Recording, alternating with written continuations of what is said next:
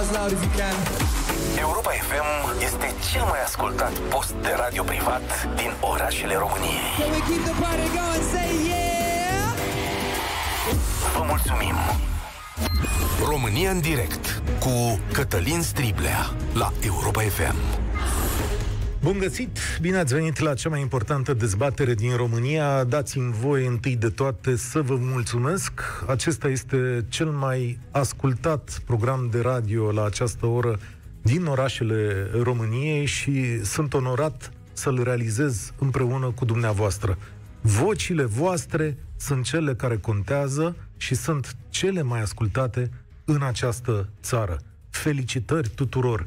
Bine ați venit la România în direct. O să mergem mai departe tot așa. Astăzi, oameni buni, prieteni, anul acesta nu mai putem să ne ascundem după diverse ideologii, după alegeri sau chestiuni politicianiste.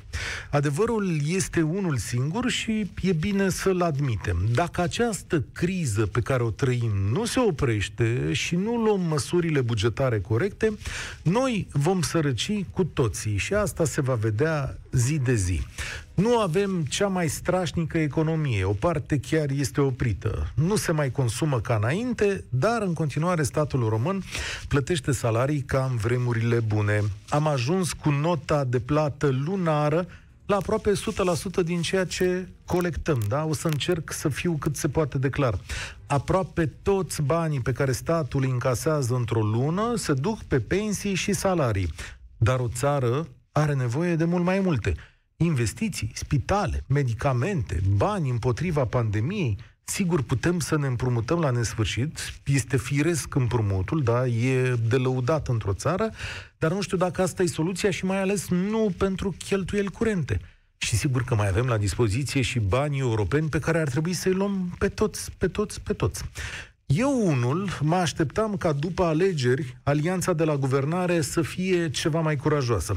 Adică să nu rateze aceste luni decisive, primul an după alegeri și să facă niște reașezări. Să vadă de cât salariați are nevoie, unde are nevoie, unde trebuie să plătească mai mult sau mai puțin. Mă așteptam să văd semnele unei așezări bugetare, mai ales în materia inechităților de tot felul care brăzdează sistemul ăsta. Dar am văzut ceva anemic, așa, înghețarea salariilor. Așa se vede de la mine. Spre mirarea mea însă, domnul Câțu a explicat că numai prin înghețarea salariilor, spune domnia sa, se economisesc 17 miliarde de lei.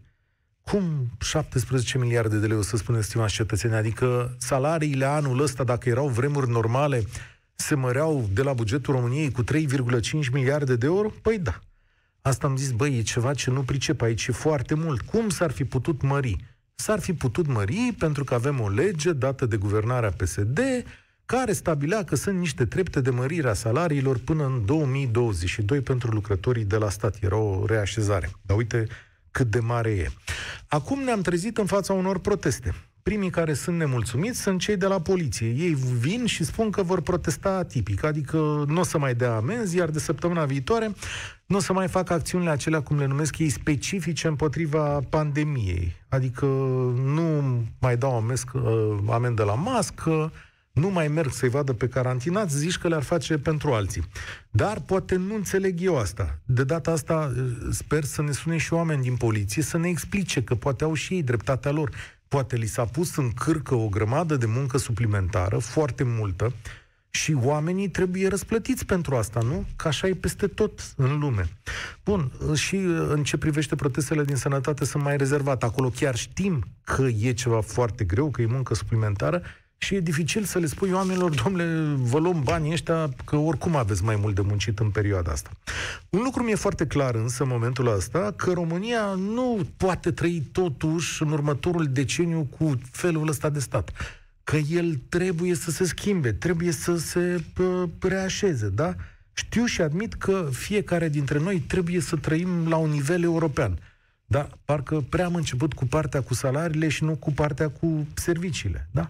Și simt foarte clar că dacă ratăm acești un prim, doi ani, știu eu, dintr-o nouă guvernare, s-ar putea ca lucrurile să nu mai meargă foarte bine în continuare. Dar voi ce credeți? Vă invit la 0372 069599, îl mai zic o dată, 0372 069599. Sunt întemeiate protestele astea? Cum ar trebui să procedeze guvernul să reașeze mecanismele bugetului? Ați pune povara acestei reașezări pe salariații de la stat sau ați tăia din alte cheltuieli? Sau poate trebuie să ne bizuim în continuare pe împrumuturi și pe bani europeni și mergem mai departe cum era înainte.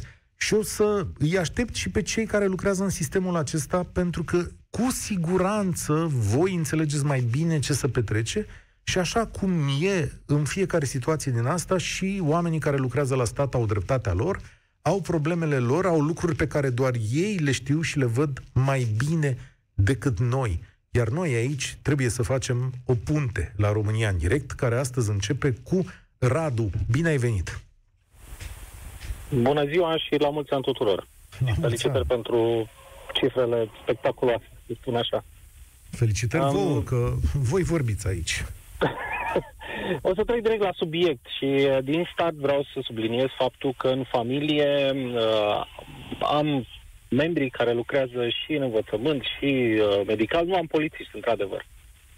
Și tot din start vreau să spun că uh, înainte să se gândească să iasă la proteste, uh, să se gândească să se compare puțin cu bugetul unei familii. În momentul în care nu mai ai de unde să, să cheltuiești bani pe alte nebunii, este ok să te oprești, nu? Sau să recalculezi, sau să-ți refaci uh, bugetul, să, uh, să regândești strategia. Mai mult decât atât, cei din sănătate, în niciun caz nu aș vrea să-i văd, să-i aud că protestează pentru absolut nimic. Sunt sau au devenit o clasă privilegiată în România, la fel ca și judecătorii, la fel ca și parlamentarii. Nu cred că există medic care să plece acasă cu mai puțin de 3.000 de euro pe lună, ceea ce în domeniul privat, unde lucrez eu, înseamnă salariul de top management. Da, e Înseamnă adevărat. să gestionezi 15 milioane de euro poate pe an sau 10 milioane de euro. Adică până unde să meargă această cerere că nouă ne este greu și că nu mai putem și că așa mai departe. La fel și la polițiști. Domnule polițiști, dacă ceea ce faceți noastră nu este plătit conform așteptărilor, veniți în privat sau vă schimbați jobul, la fel se face și în Stai, privat. stai, că nu e, argumentul trebuie să fie ăsta- nicio diferență. Argumentul acesta nu e întotdeauna cel mai corect, adică dacă nu-ți convine, pleacă. Păi nu este Sunt- cel mai corect, domnul sunt- Silvia, dar sunt oameni este realitatea pasionați. și este simplă. Haideți să oameni- păstrăm chestiunea foarte simplă, domnule. Nu toată lumea vrea să fie, trebuie să fie secretară sau polițist sau medic. Fiecare își alege acolo unde crede el că este răsplătit conform muncii pe care o depune.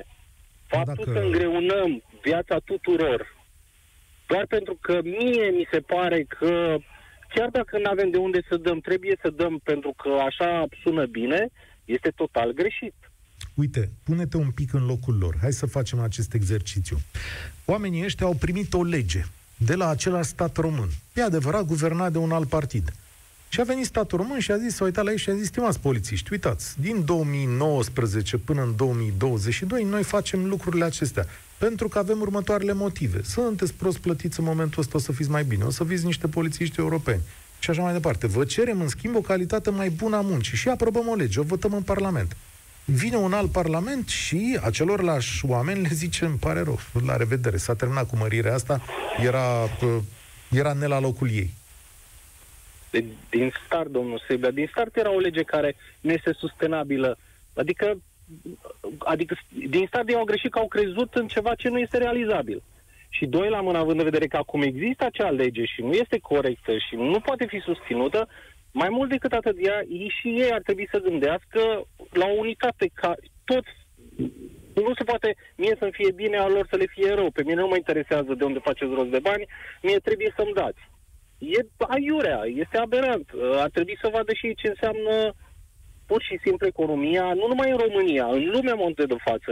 Și nu se gândească doar uh, cât câștigă un polițist în momentul de față, cel puțin uh, 6.000 de lei. Păi a zis domnul Godină și a postat fluturașul de salariu Da? pe luna februarie, uh, cred că asta era în 2017, dar a revenit. Atunci avea 3045 de lei și acum ia 4700, dacă nu mă înșel. 1000 de euro. 1000 1000 de euro. Da, da. Vreau să văd care, unde, 1000 de euro în, în mediul privat înseamnă să gestionezi cel puțin 10 milioane de euro pe an. Înseamnă vânzări, și vorbesc de vânzări, de exemplu. Cel puțin. Uh-huh. Domnule, stați puțin că nu putem să avem un decalaj între atât de mare între privat și la stat. Statul nu trebuie să fie cel care, uite, să cheltuiască 100% din ceea ce produce privatul doar pentru a menține un sistem bugetar de care ne plângem de 20 de ani că este supraaglomerat, nu este digitalizat, nu sunt competenți, nu-și fac treaba cum ar trebui să-și facă, dar în continuare merge pe aceeași linie.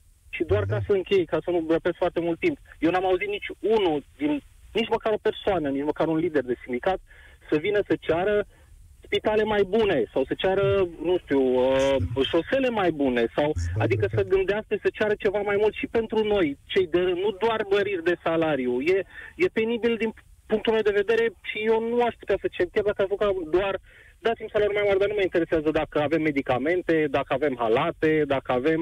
Dar știm să zicem, nu avem spital, nu sunt condițiile, nu avem cu ce să de spitale, ne pe mâini.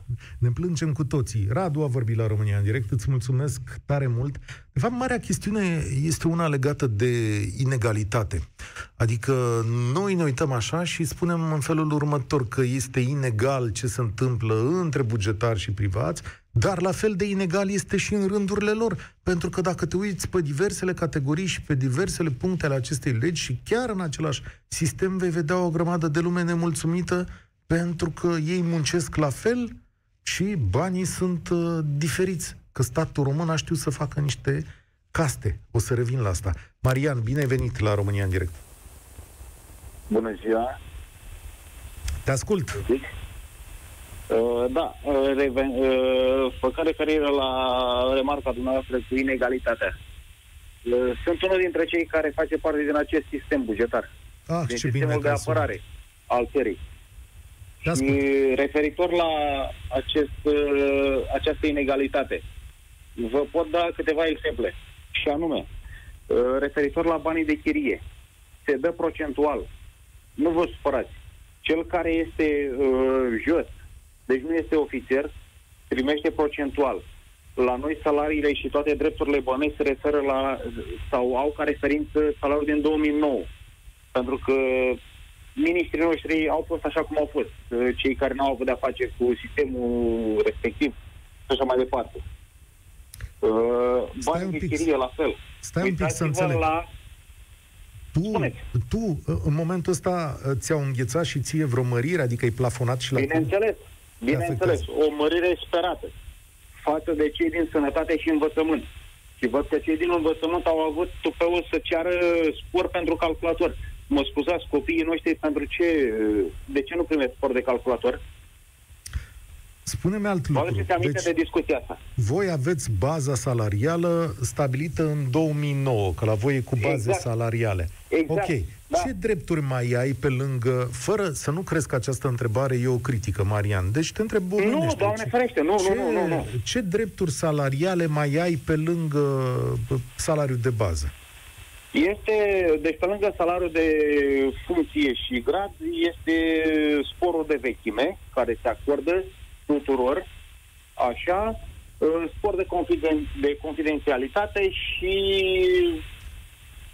uh, nu știu, oricum, deci sunt niște chiria. sporuri din astea insignifiant. Ai spus și chiria, da. Chiria, da, doar dacă faci obiectul. Aha. Așa cum pentru uh, în 2019, dacă nu mă înșel, s-a votat un proiect de lege care acordă inclusiv bani pentru uh, banii de achiziție a unei case, prin proiectul Prima Casă.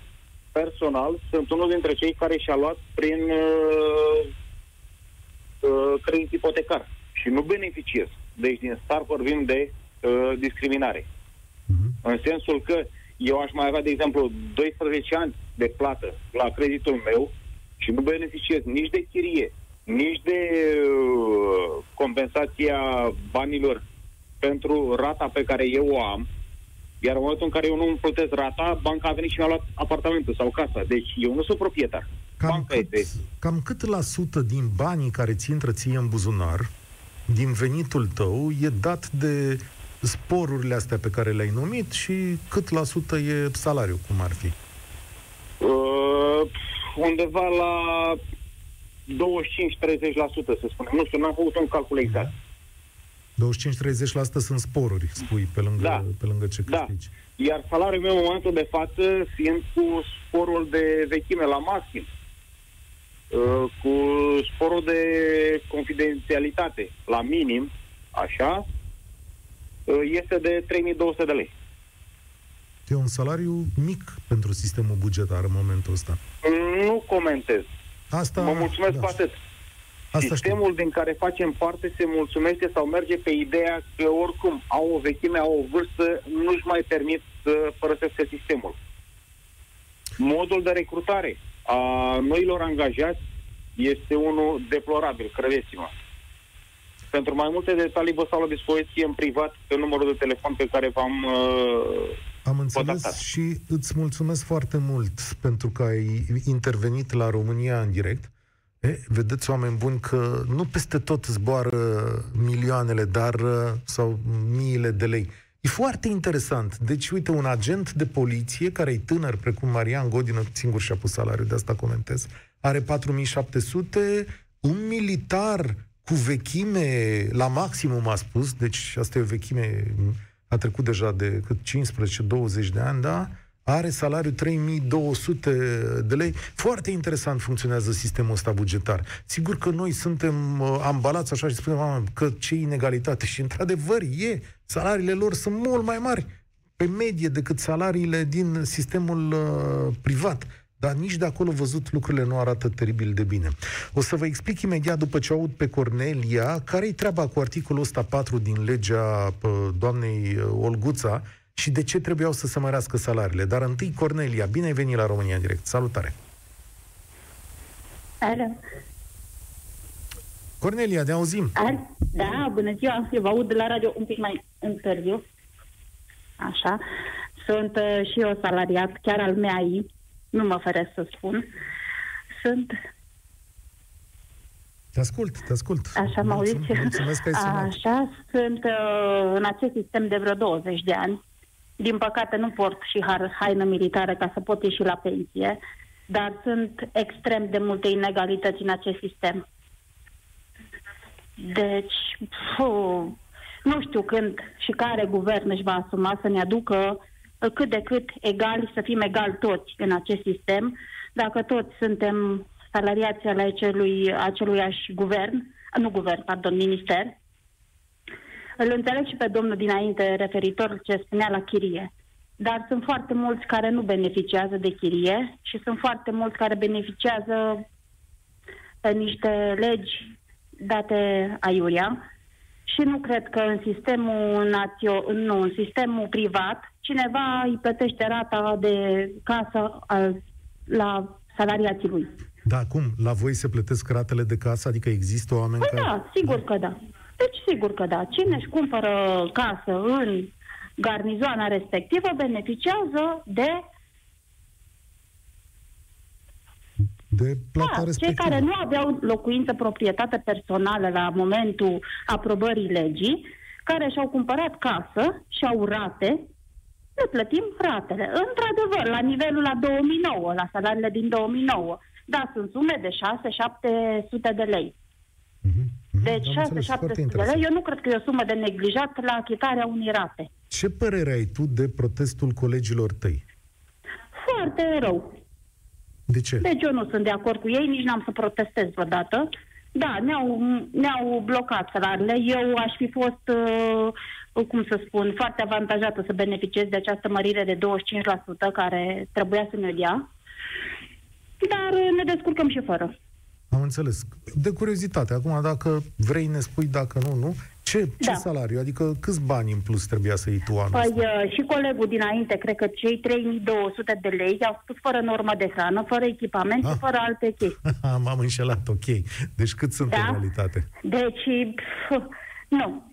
Cum, Eu, cum? sincer, acum, m- mâine, poi mâine, da, când avem Da. da. salariile, iau cu toate drepturile 3700, dar sunt în speța cea mai jos, pentru că sunt personal contractual. Am înțeles. Am Eu înțeles. oriunde m-aș duce, nu știu, poate că m-aș duce la vechimea și așa, în sistemul privat, poate că aș câștiga banii ăștia, dar poate că nu. Deci tu ar fi trebuit anul ăsta să iei, de fapt, uh, odată cu mărirea, vreo 4.000 și ceva de lei, că îți veneau încă Exact, 25%. exact, Aha. exact. Am înțeles. Exact. Exact, într-adevăr, salariul meu pleacă din 2009, dar se adaugă, se adaugă, se adaugă, se adaugă, se adaugă și nu este nimic de neglijat. Deci poate mă vor condamna colegii. Așa, dar uh, asta este. Plus că să iese la pensie la 48 de ani. Păi unde ajungem, frații mei? La 48 de ani, un om, păi ăla își mai ia încă un salariu. Încă un serviciu, pardon. Plus că poate să beneficieze de serviciu la stat. Sunt foarte mulți care s-au reangajat la stat. Nu în MEAI, nu în MEAPN, dar s-au reangajat în instituții diferite alte publice. Și regii și așa mai departe. Îți mulțumesc că ai sunat. Mi-ai făcut multă lumină. Îți doresc spor la treabă și întotdeauna o să vă încurajez să veniți aici.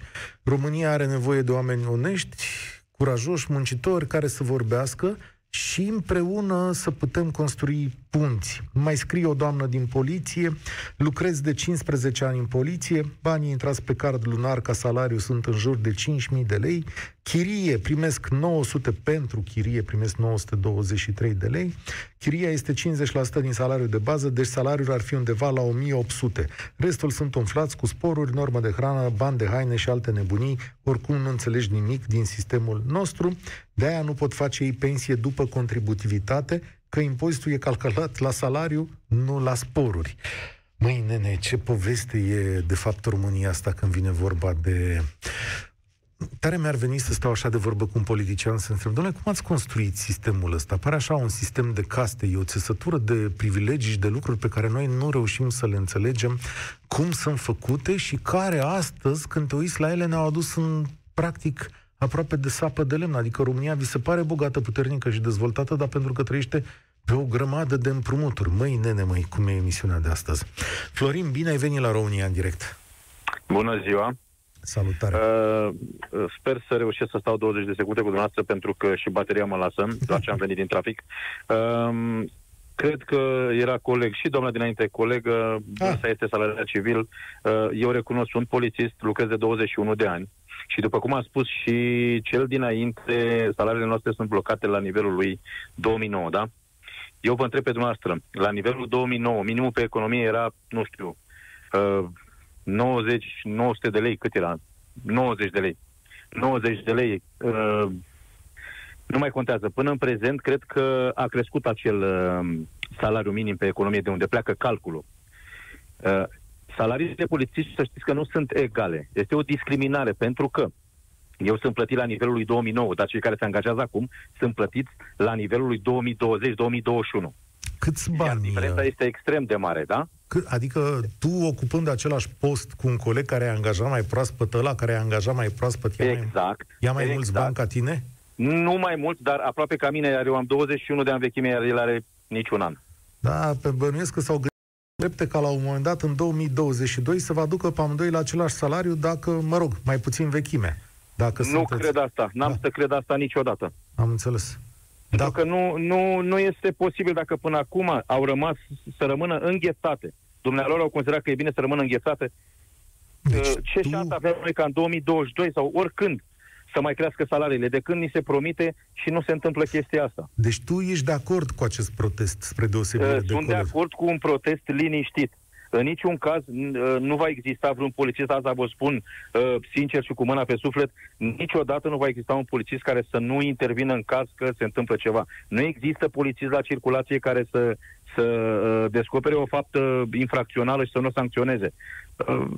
Uh, să știți că, uh, din punct de vedere contravențional, și avertismentul este uh, da, sigur. Uh, o contravenție. Nu vreau să, uh, să te critic din punctul ăsta de vedere. E ok, cum protestați voi e treaba voastră, dar în același timp, dacă faceți lucruri care duc la un mai rău mers al pandemiei în țara asta, pot să vă critic. De ce? Uh, bineînțeles, că... bineînțeles. Nu, nu cred că uh, se va întâmpla chestia asta. Este deocamdată, părerea mea, este o, o chestie verbală deocamdată. Nu cred.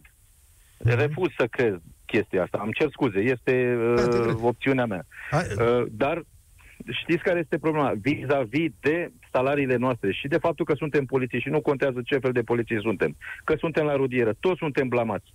Uh, toți și-au mărit salariile. În justiție s-au mărit, la învățământ s-au mărit, la uh, sănătate s-au mărit. No, sunt promisiuni și atât.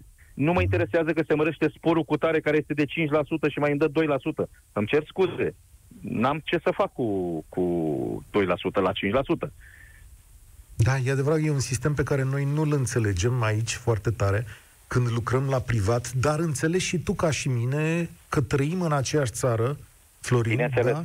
Și că avem o problemă comună, adică... Bineînțeles, bineînțeles. Și cum mai propune să se rezolve chestiunea asta? Că, uite, e o mare dilemă pentru noi toți. Banii s-au cam terminat.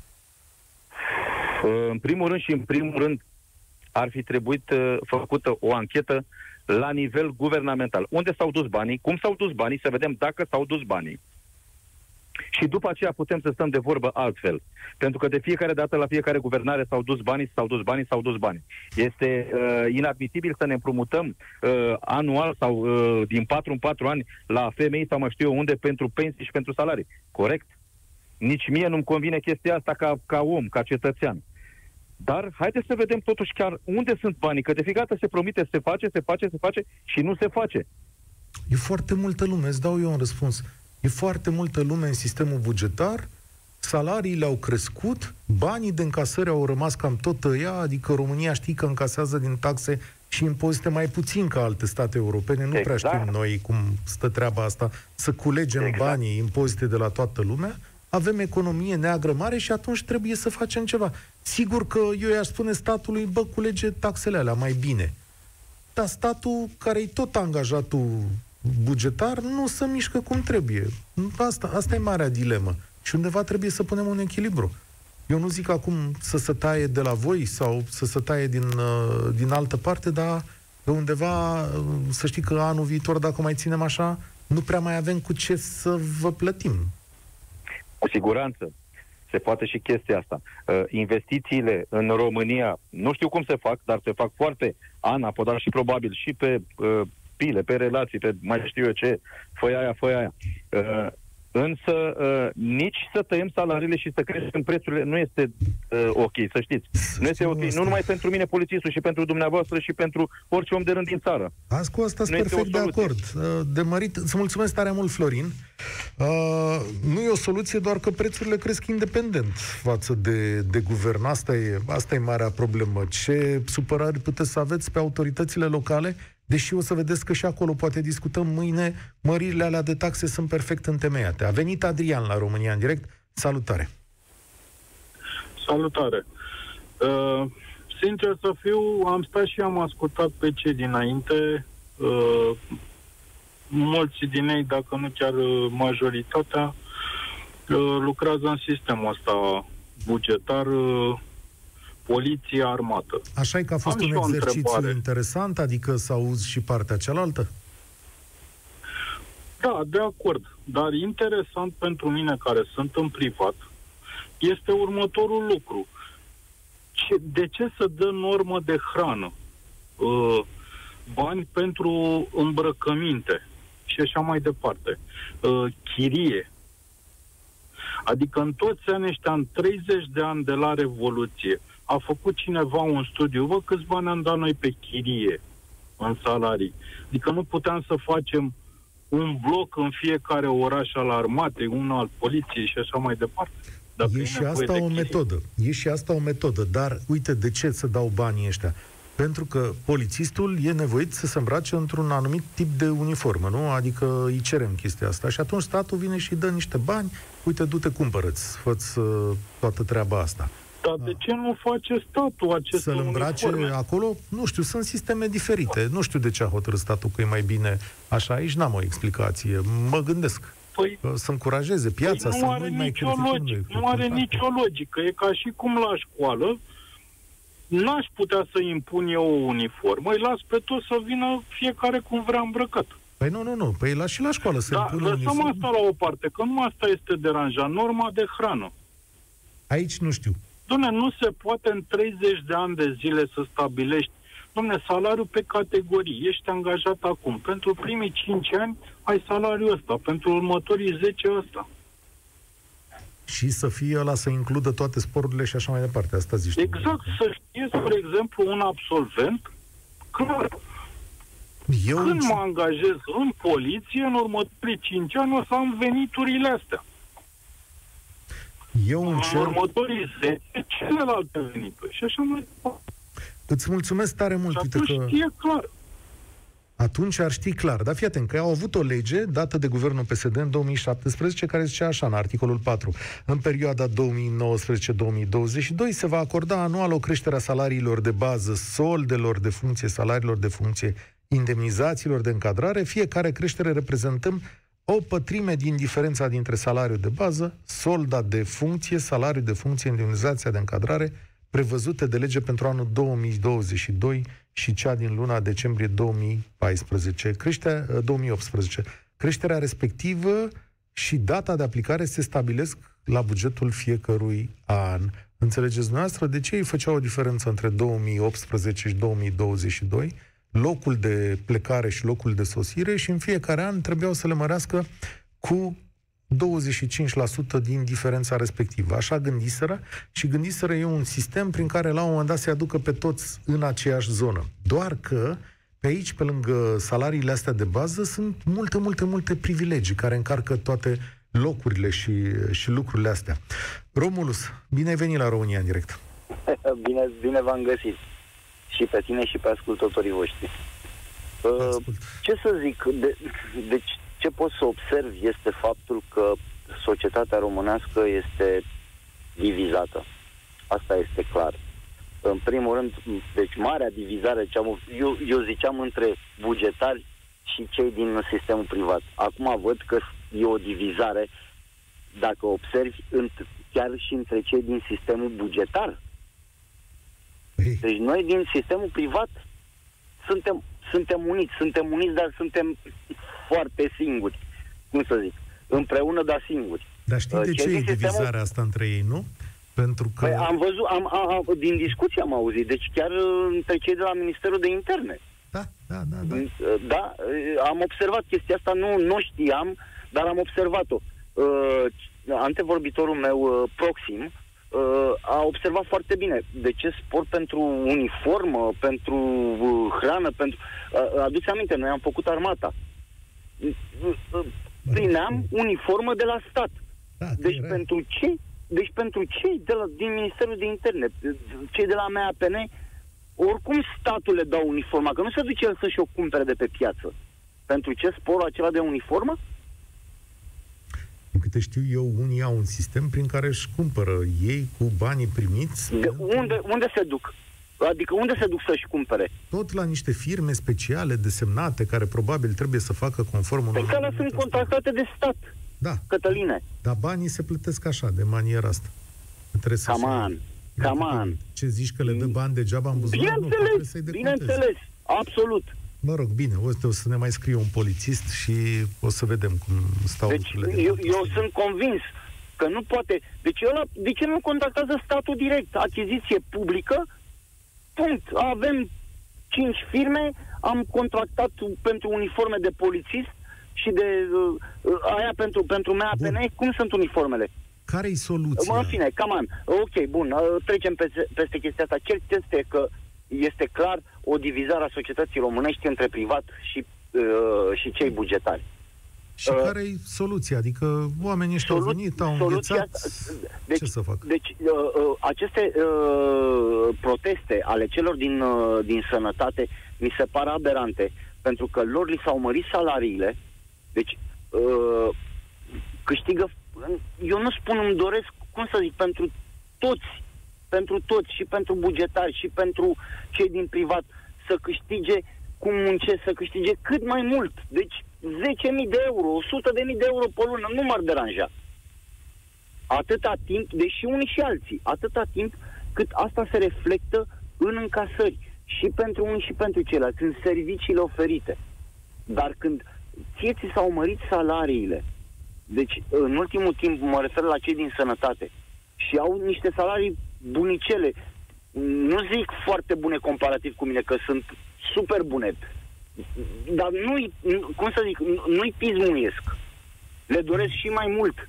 Dar, Acolo omule, să- aveți... Deci un, un asistent câștigă 7000 de lei pe lună. Nu toți. Atenție, nu că și acolo toți, s-au băi, făcut nu inegalități. Toți, dar și... Nu toți sunt. Că unul are mai puțină vechime, unul are mai multă, unul are mai multă responsabilitate, unul mai puțină. Cam an. Dar au cam 7.000, 6.000. Știi Crede-mă. de ce a făcut statul deci român? cunosc. Și Te mă cred, bucur te pentru cred. ei. Dar, dar eu lucrez în privat și lucrez de 30 de ani. Și am lucrat și la stat și în privat. Eu Da. câștig mult mai puțin decât, decât un asistent medical și am pregătire superioară. Asta e de fapt o problemă. Dar nu, nu-l pismuiesc. Nu, Nu-l eu pismuesc. înțeleg, da, e Dar un lucru acum, pe care în trebuie momentul să-l ăsta în spunem, care, da. în care ei sunt conștienți că, st- băi, sunt niște, au fost niște cheltuiele enorme. S-a pierdut foarte mult în economie. Băi, hai să, să o lăsăm un pic sotul, ok, vrem mai mult, bun, dar nu anul ăsta. Îți Hai să mulțumesc tare trecem mult. peste perioada asta și să și, și să vedem mergem după mai aceea. departe. Romulus a fost la România în direct, îți mulțumesc tare mult. Și acolo sunt inegalități între oamenii aceia, nu toate salariile s-au mărit la fel și știți de ce guvernul a făcut acest efort și România a făcut acest efort în sănătate, pentru că altfel plecau toți. Aia e marea problemă și așa e un deficit uriaș și așa medicii sunt numai în localitățile mari din România și cu cât te duci în localități mai mici găsești medici și așa stați foarte mult la coz. E un efort pe care România trebuia să-l facă. Doar că nu l-a făcut cum trebuie sau nu l-a făcut până la capăt. Ioana, bine ai venit la România în direct. Uh, Bună ziua, îmi cer scuze, dar am puține emoții. Am ascultat pe cei dinaintea dumneavoastră. Au fost discuții pro și contra în legătură cu salariile. Lucrez într-o multinațională și chiar am un salar, pot să zic, minim. Iau 1000, în jur de 1500 de lei în mână și nu mi se pare corect. Lucrez la privat. Uh, aceeași firmă, același magazin în alte părți ale țării ia mult mai mult, același lucru face ca și mine. Nu mi se pare normal ca aceeași companie să plătească salariile diferențiat de oraș.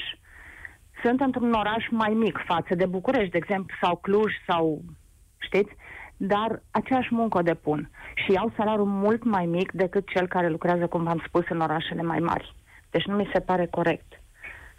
Asta pentru că probabil și cheltuielile sunt diferite, dar știi Uh. cum e, la privat tu poți să-ți negociezi, tu nu intri pe o grilă. În momentul în care ai intrat pe ușa unei instituții, e dreptul tău cum îți stabilești acolo lucrurile de Ni genul s-au ăsta. stabilit de la început niște reguli, niște salarii care ei tot au spus că ni se vor mări, că ne vor da uh, în funcție de vânzări, în funcție de multe alte categorii de, nu știu, ne, Înțeleg numai că- amăgire, numai... Și vă dați seama că în altă parte nu prea ai loc unde să mergi. Așa că Uite. accept ceea ce accept, dar nu mi se pare normal. Uite la stat. De ce nu te duci să muncești la stat unde lucrurile sunt clare? La și stat, să vă zic, la stat se merge doar pe pile și relații. Ave- a mai spus-o cineva, parcă înaintea mea, doar pe pile și relații.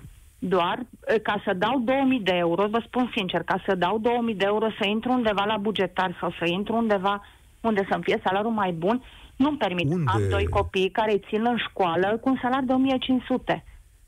Ce muncă ai la 1500 de lei? Adică Sunt casieră. Nu mi-e rușine să spun. ești, ok, ești, ești casieră. Uh, Asta am optat și la cu stat o facultate, cu... ai și cu- facultate? Nu am. Unde Ah, v-am ok. spus, să plătesc Ah. 2000 de euro nu-mi pot permite. Nu, nu, nu, te-am întrebat dacă ai și facultate, că așa mi s-a părut că ai spus mai devreme. Adică Da, am o facultate. Ai studii Am superioare? liceu, am facultate. Da? Păi Da, și da. nu poți promova în Nu. cadrul organizației sau cum e? De ce? Păi, uitați că nu se poate. În zona unde sunt eu, de exemplu, în zona Hunedoare, nu se poate. Am În înțeles. județul Hunedoara. Pentru că, v-am spus, sunt anumite... Și- Sunt, sunt, este zonă defavorizată, se știe destul de bine în anumite categorii. Da. Și unde la stat se cer 2000 de euro? V-am Dăm spus și într-o mie. multinațională, chiar nu n-aș... Nu, nu, nu, nu, n-aș zice, nu. Unde la stat să dă șpaga aia de intrare 2000 de euro? A, Spune mai păi, bine. păi, de exemplu, la primărie, la un, un, unde se poate, unde se găsește foarte l- greu un loc la, la, la bugetar, vreau să zic. Mhm. Da, păi în de asta și general. întreb. În general. Și Ce v-aș mai chestie? spune încă ceva. da? În partea Hunedoarei, în partea, nu știu, vreau să zic, a, știți dumneavoastră cumva că a fost revoluție, că s-a întras, s-a împușcat, s-a, au fost victime în timpul Revoluției din 89? Ca să vă spun că sunt o grămadă de pensionari care primesc o pensie degeaba pe chestia asta pentru că sunt pensionari de revoluție. Da. Unde a fost revoluție? În Timișoara, București, unde au fost orașele deci, mari. Am da, altă au fost. Întrebare. Nu contest.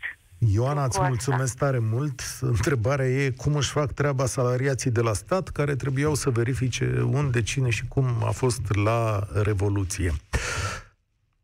Asta e emisiunea de astăzi. Vă mulțumesc tare mult. George, promit că ne auzim data viitoare, că știu că erai, erai pe fir acolo. A fost foarte interesant să discut cu voi uh, astăzi și după cum sună telefoanele, sunt sigur că vom repeta această emisiune. De-al minter o să vedeți că va fi, cred că, un fir roșu pentru anul acesta, pentru că eu cred că guvernul va veni și cu alte măsuri. Și nu pentru că și le-ar dori neapărat, ci pentru că viața realitatea va impune aceste măsuri. Suntem într-un moment dificil, dar mai mult de atât, vreau să vă spun următorul lucru, că nu mai avem posibilitatea să ratăm încă o nouă reformă. Altfel, chestiunea asta o să ne macine mult. Eu sunt Cătălin Striblea, vă mulțumesc încă o dată pentru prezență, spor la treabă! Participă la România în direct, de luni până joi, de la ora 13 și 15, la Europa FM.